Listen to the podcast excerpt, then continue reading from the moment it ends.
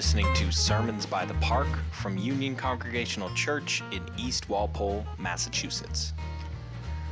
I'm Pastor Aaron Shepard, and our current sermon series is called Guess Who's Coming to Dinner? Here's a hint it's Jesus. This series examines the stories of Jesus dining with friends and foes and everyone in between to learn about how God meets us, how Jesus uh, embodied and practiced hospitality in unexpected ways, and how we perhaps can meet others through the power of a shared meal, a shared word, and a shared vision of a new kind of community and belonging. Here's this week's message.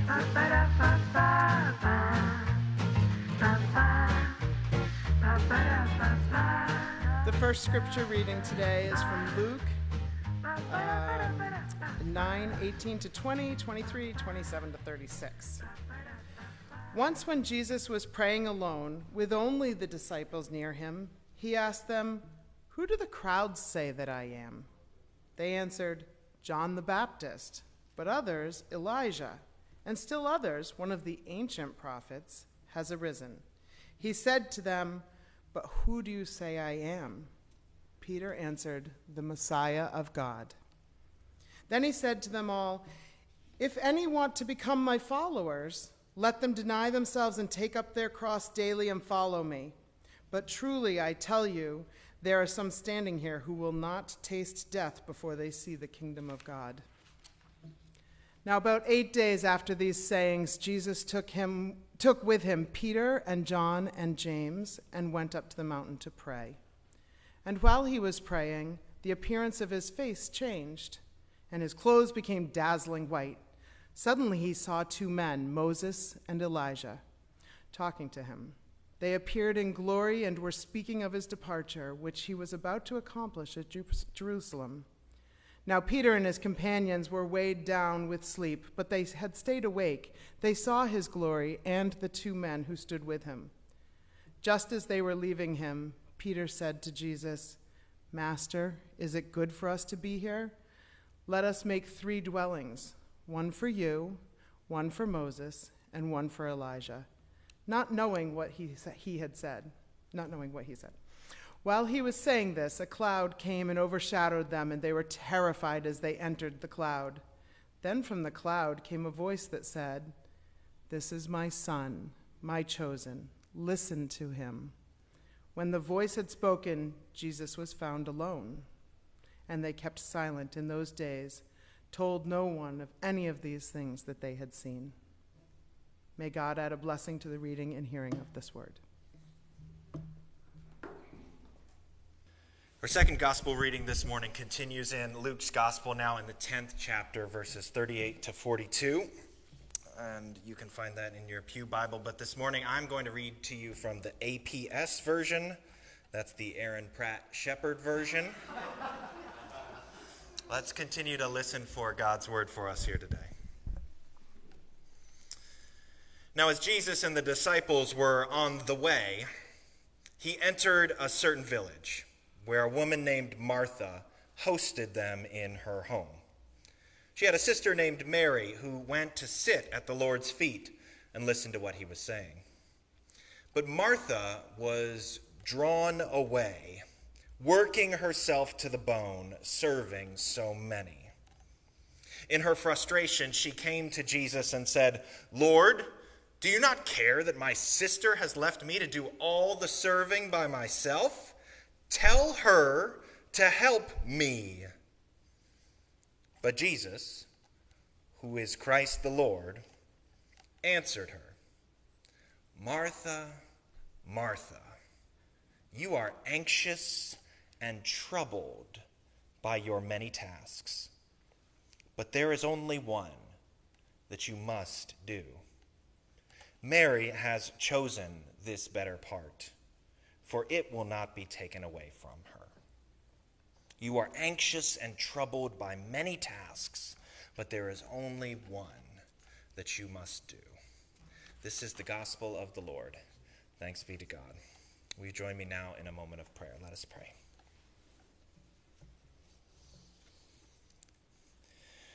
You have spoken, O Lord, and you are still speaking to your church here this morning. You are speaking to ones who are heavy laden, worked to the bone, and at the end of their ropes. You are speaking to the ones who have come with hearts open to you to assume the humble posture of prayer. And you have a word, too, for those who might be overhearing your good news in the midst of their many tasks. Whoever and however your word needs to be heard, may it be so. And may the words of my mouth and the meditations of all of our hearts here be acceptable, even pleasing in your sight, O God, our strength and our Redeemer. Amen. It's called dramatic irony. It's when a character in a story or a play doesn't know something that the reader or the audience knows. I and perhaps you were introduced to this concept in the reading of Shakespeare's Romeo and Juliet. In one of the final scenes, Romeo discovers Juliet cold and still enough that he believes her to be dead. Only we know that she is not dead, but merely sedated. The irony heightens the drama of the rash teenage boy's decision and his response to his heartbreak, which is which is to kill himself. And then, of course, the tragic catharsis of the moment when Juliet wakes up from her sleep to discover that Romeo has ended his own life.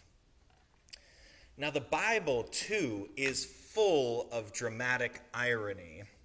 In fact, the underpinning of so much of the behavior that we see in the Gospels from all sorts of people, whether the disciples or the Pharisees or, or almost anyone really, is the irony that they do not fully comprehend who Jesus is. And that the actions of many of these characters are fully intelligible if you just understand that they don't know what we as the readers know.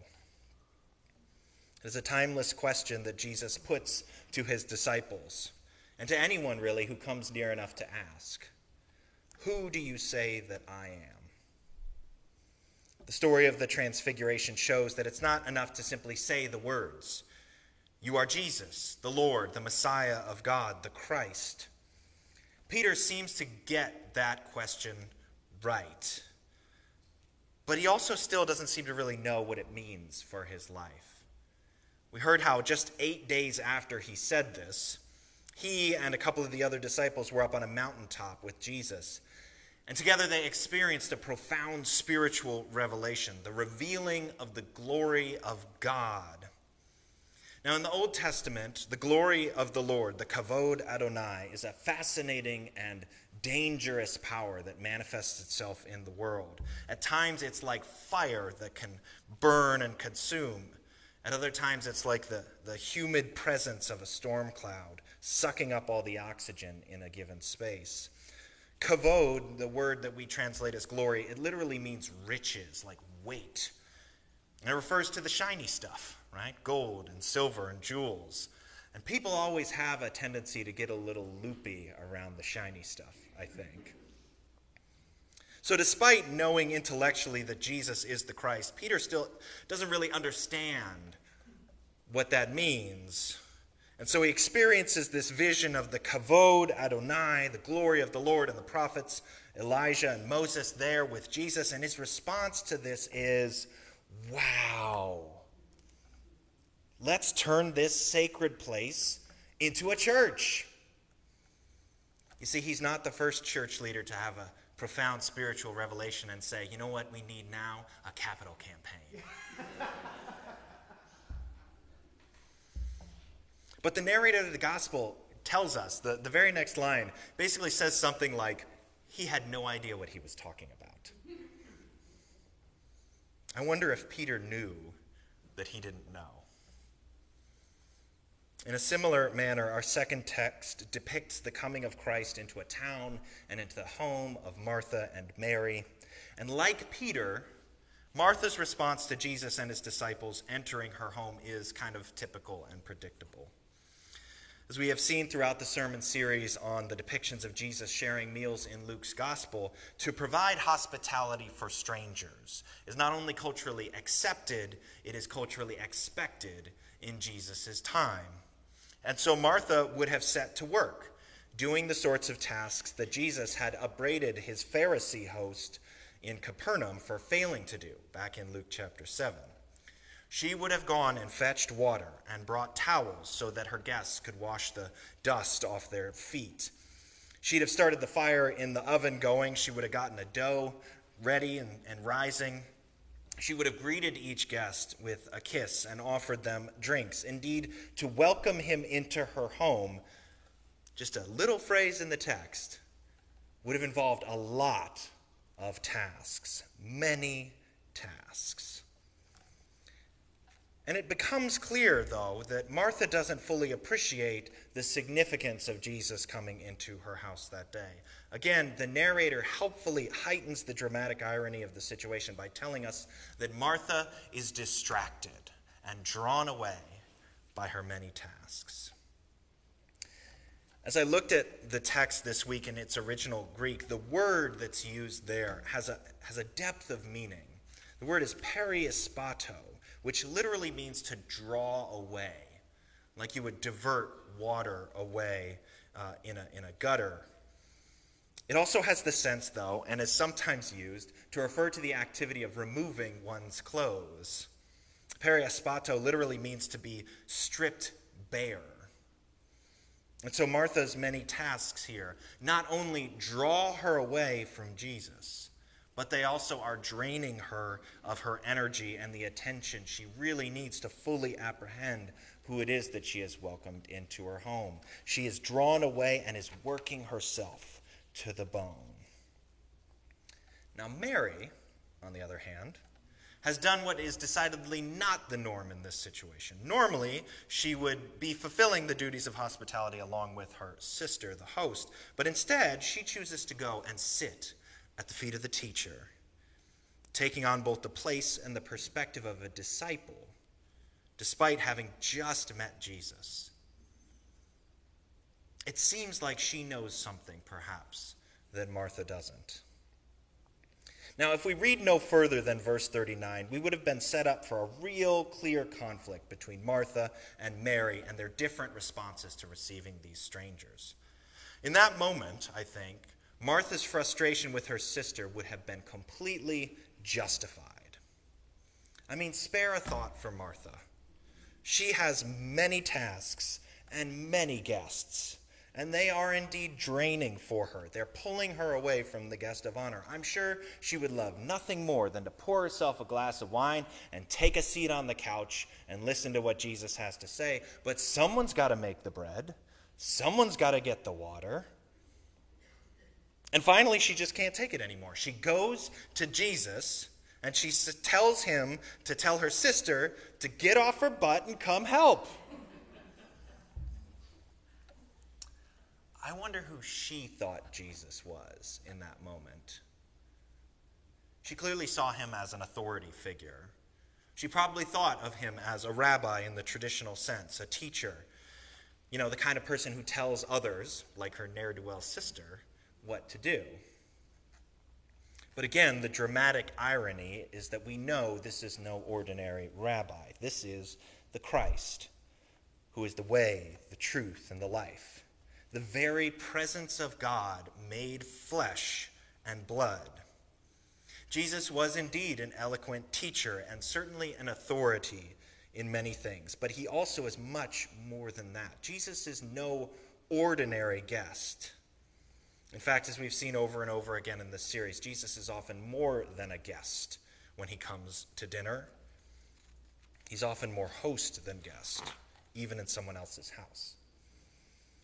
And so when he speaks harshly to Martha, we were reminded that Jesus is often a pretty poor house guest, that he often speaks harshly to those who host him now, many over the centuries have taken Jesus' words to heart as a kind of indictment of the so called women's work. As he seems to say, it is better to come and be in the presence of Christ, listening in stillness, assuming the posture of prayer, than, say, to be about the tasks of the church like making coffee or dusting the pews. Martha's place in the church is in the kitchen, but Christ, as we all know, is up here in the sanctuary. This is the higher place, after all, both literally and figuratively. But I'm here to tell you today that this teaching fundamentally misunderstands what the text says. You see, Jesus' words here are not about the fact that Martha has these many other tasks, nor even about the kind of task that she has to do. Listen closely again to what Jesus says.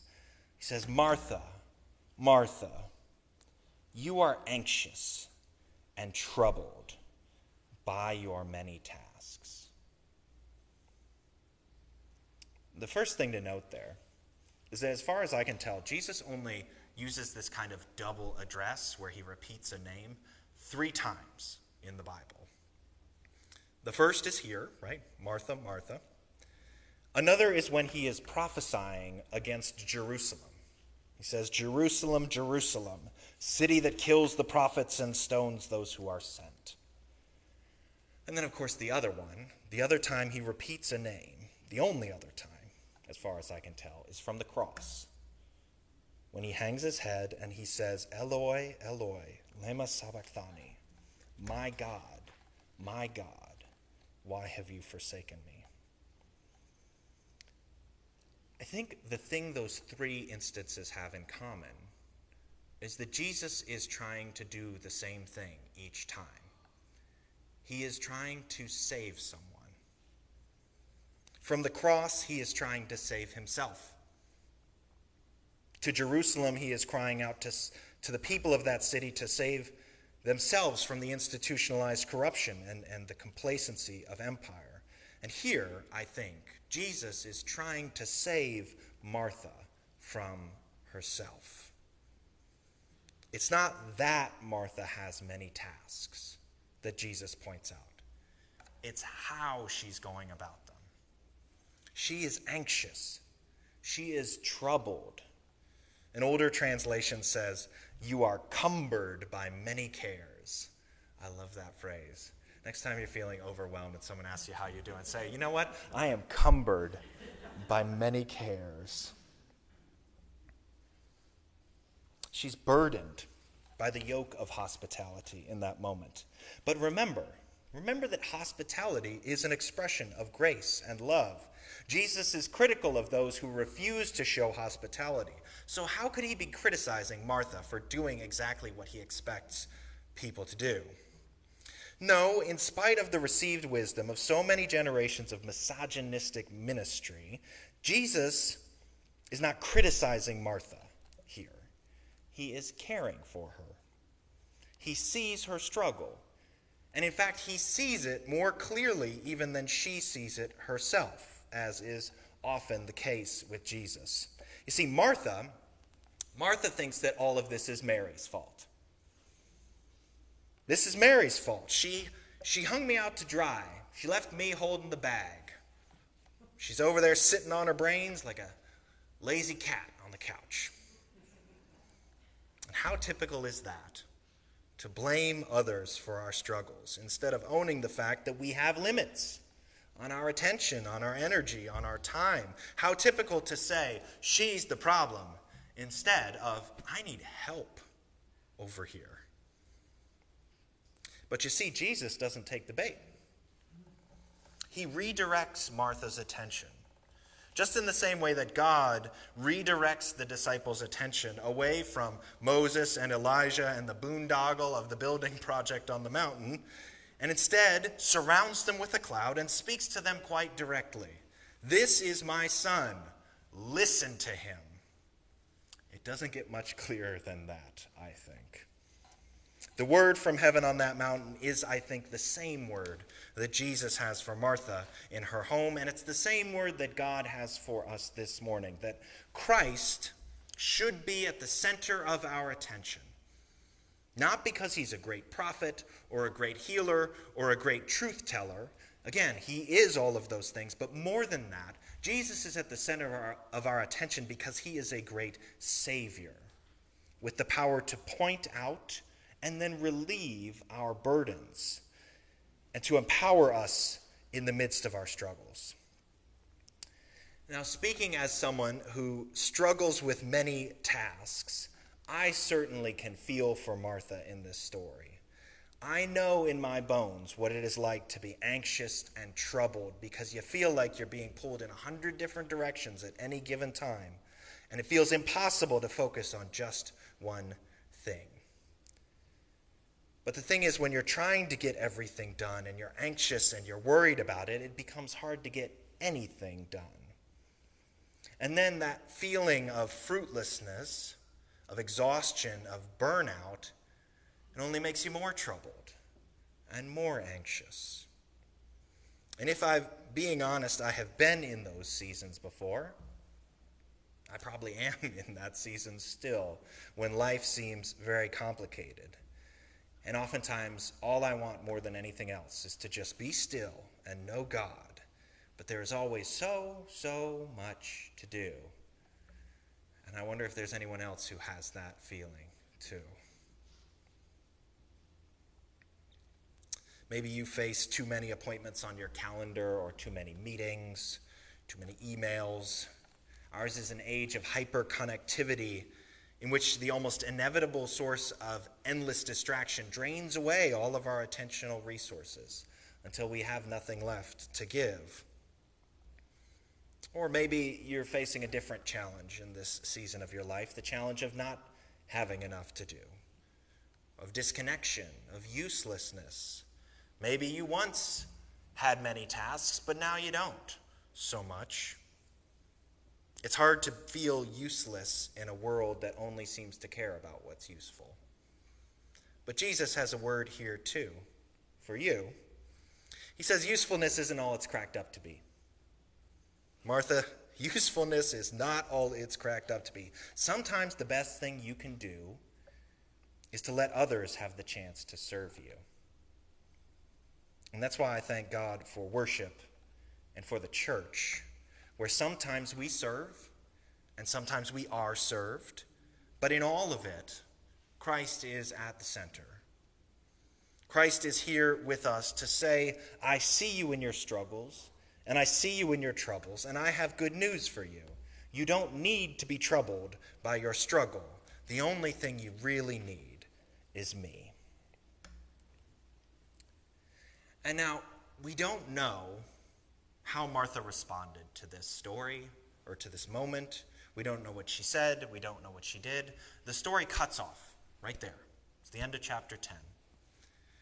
And chapter 11 begins by jumping away to a different scene where Jesus is praying.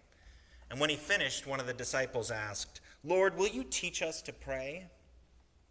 And so he teaches them the prayer that we call the Lord's Prayer. And at first, I found this narrative break unsatisfying. As a person of many tasks, I want to know what became of Martha. I want to know how she responded, if she understood what Jesus was saying, if it's possible to understand what Jesus is saying. I want to understand it for myself, too. But on second thought, I wonder if perhaps the gospel is providing us with an answer here after all.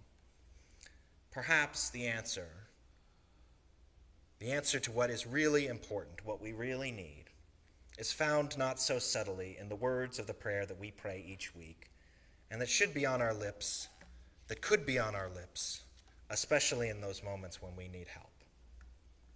The prayer goes something like this God, you, you are holy. Make your presence felt in the world and in our daily living. Forgive our missteps when we fail to serve you rightly. We don't always get it right, and so help us to be gracious when others fail too. Strengthen us against what leads us into exhaustion. Deliver us from anxiousness. Then we can live in the light of your grandeur and the glory of your majesty, in which all of life is transformed to be more beautiful and more joyful and more lovely. That's Jesus' prayer.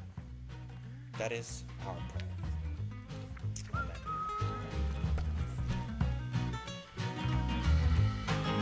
Thank you for listening. I hope this week's message was a feast for your ears, that it fed you body and spirit. And I hope that you will come back and join us again next week here with Sermons by the Park. To find out more about Union Congregational Church, you can always visit our website, churchbythepark.org, or you can follow us on social media at Church by the. The theme music for this week's message is by Carmen Maria and Edu Espinal. It's called Ratatouille's Kitchen. Now, from all of us here at Union, God's grace and peace go with you.